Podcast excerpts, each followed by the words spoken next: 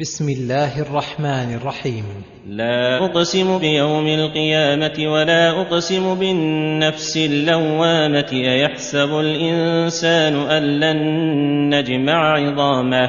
ليست لا هنا نافية ولا زائدة وإنما أتى بها للاستفتاح والاهتمام بما بعدها ولكثرة الإتيان بها مع اليمين لا يستغرب الاستفتاح بها وإن لم تكن في الأصل موضوعة للاستفتاح فالمقسم به في هذا الموضع هو المقسم عليه وهو البعث بعد الموت وقيام الناس من قبورهم ثم وقوفهم ينتظرون ما يحكم به الرب عليهم. ولا أقسم بالنفس اللوامة أيحسب الإنسان أن لن نجمع عظامه؟ ولا أقسم بالنفس اللوامة وهي جميع النفوس الخيرة والفاجرة سميت لوامة لكثرة ترددها وتلومها وعدم ثبوتها على حالة من أحوالها.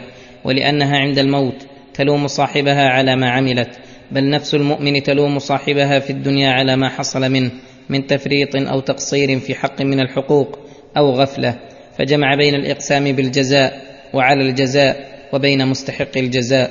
ثم أخبر مع هذا أن بعض المعاندين يكذب بيوم القيامة فقال يحسب الإنسان أن لن نجمع عظامه. أيحسب الإنسان أن لن نجمع عظامه بعد الموت؟ كما قال في الآية الأخرى قال من يحيي العظام وهي رميم فاستبعد من جهله وعدوانه قدرة الله على خلق عظامه التي هي عماد البدن فرد عليه بقوله بلى قادرين على أن نسوي بنانه بل يريد الإنسان ليفجر أمامه. أي أطراف أصابعه وعظامه.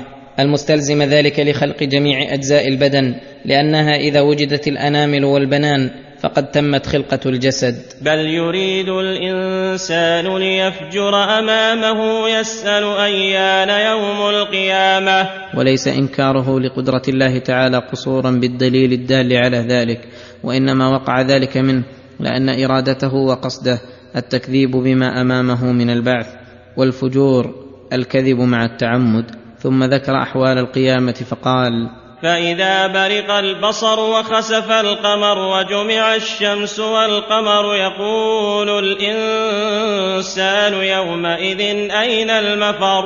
أي إذا كانت القيامة برقت الأبصار من الهول العظيم وشخصت فلا تطرف.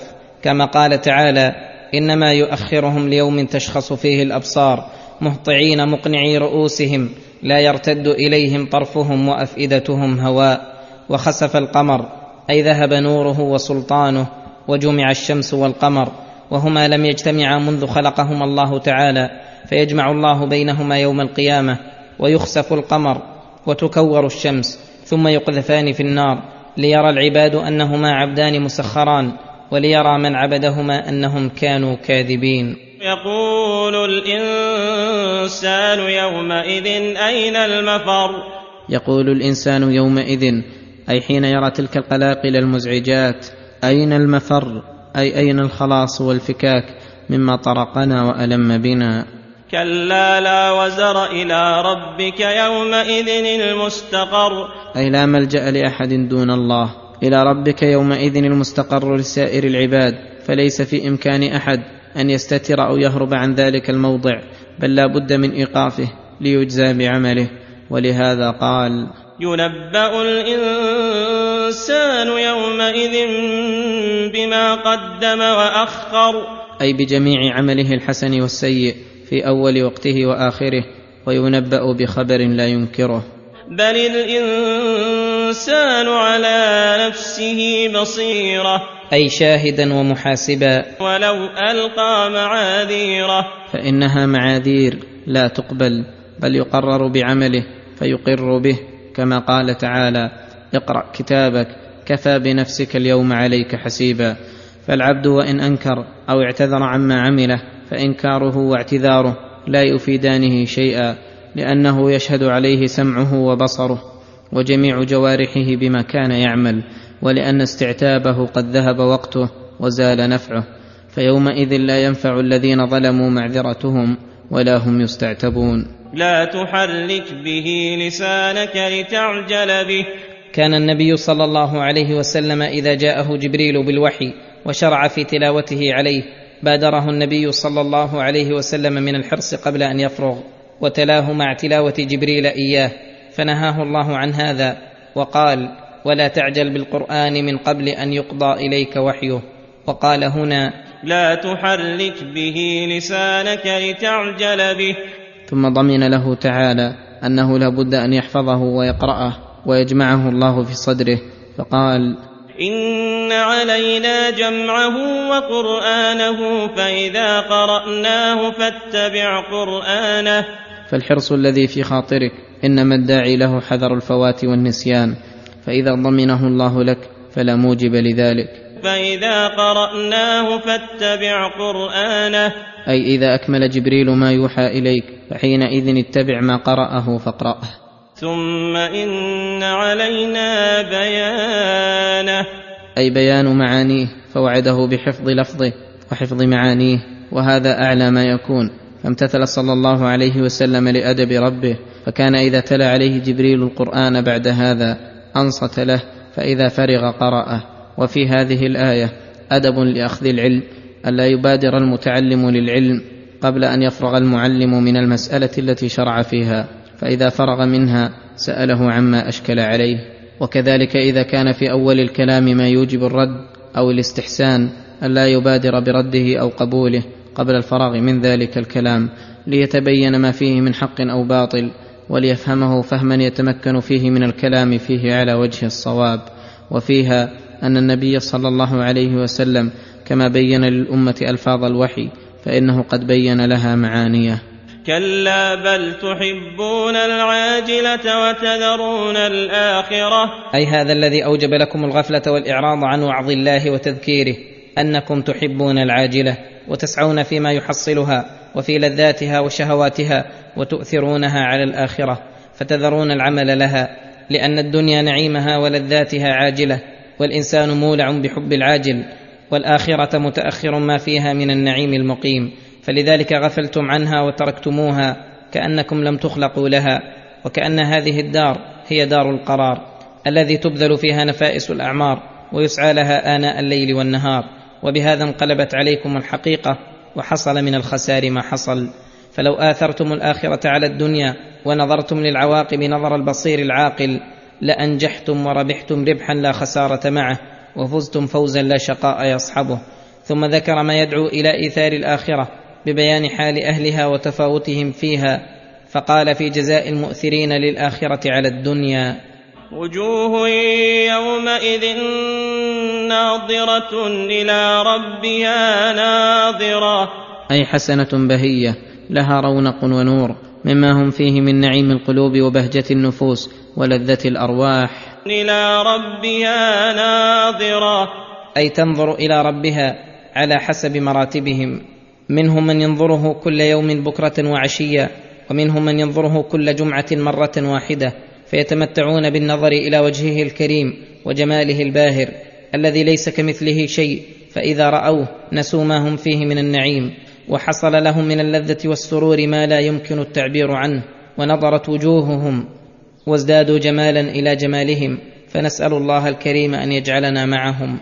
وقال في المؤثرين العاجلة على الآجلة ووجوه يومئذ باسرة تظن أن يفعل بها فاقرة. أي معبسة كدرة خاشعة ذليلة. تظن أن يفعل بها فاقرة. أي عقوبة شديدة وعذاب أليم. فلذلك تغيرت وجوههم وعبست. كلا إذا بلغت التراقي وقيل مرضاق. يعظ تعالى عباده بذكر المحتضر حال السياق وأنه إذا بلغت روحه التراقي وهي العظام المكتنفة لثغرة النحر. فحينئذ يشتد الكرب ويطلب كل وسيلة وسبب يظن أن يحصل بها الشفاء والراحة. ولهذا قال وقيل مرضاق أي من يرقيه من الرقية لأنهم انقطعت آمالهم من الأسباب العادية فتعلقوا بالأسباب الإلهية. ولكن القضاء والقدر إذا حتم وجاء فلا مرد له. وظن أنه الفراق. وظن أنه الفراق للدنيا. والتفت الساق بالساق إلى ربك يومئذ المساق. أي اجتمعت الشدائد والتفت وعظم الأمر وصعب الكرب وأريد أن تخرج الروح التي ألفت البدن ولم تزل معه فتساق إلى الله تعالى. حتى يجازيها بأعمالها ويقررها بفعالها فهذا الزجر الذي ذكره الله يسوق القلوب إلى ما فيه نجاتها ويزجرها عما فيه هلاكها. ولكن المعاند الذي لا تنفع فيه الآيات لا يزال مستمرا على بغيه وكفره وعناده. فلا صدق ولا صلى ولكن كذب وتولى. فلا صدق أي لا آمن بالله وملائكته وكتبه ورسله واليوم الآخر والقدر خيره وشره ولا صلى ولكن كذب بالحق في مقابلة التصديق وتولى عن الأمر والنهي. هذا وهو مطمئن قلبه غير خائف من ربه. ثم ذهب إلى أهله يتمطى. بل يذهب إلى أهله يتمطى أي ليس على باله شيء توعده بقوله أولى لك فأولى ثم أولى لك فأولى. وهذه كلمات وعيد كررها لتكرير وعيده. ثم ذكر الإنسان بخلقه الأول فقال أيحسب الإنسان أن يترك سدى؟ أي مهملا لا يؤمر ولا ينهى ولا يثاب ولا يعاقب. هذا حسبان باطل. وظن بالله غير ما يليق بحكمته. ألم يك نطفة من مني يمنى ثم كان علقة فخلق فسوى. ثم كان بعد المني علقة أي دما فخلق الله منها الحيوان فسوى أي أتقنه وأحكمه. فجعل منه الزوجين الذكر والأنثى.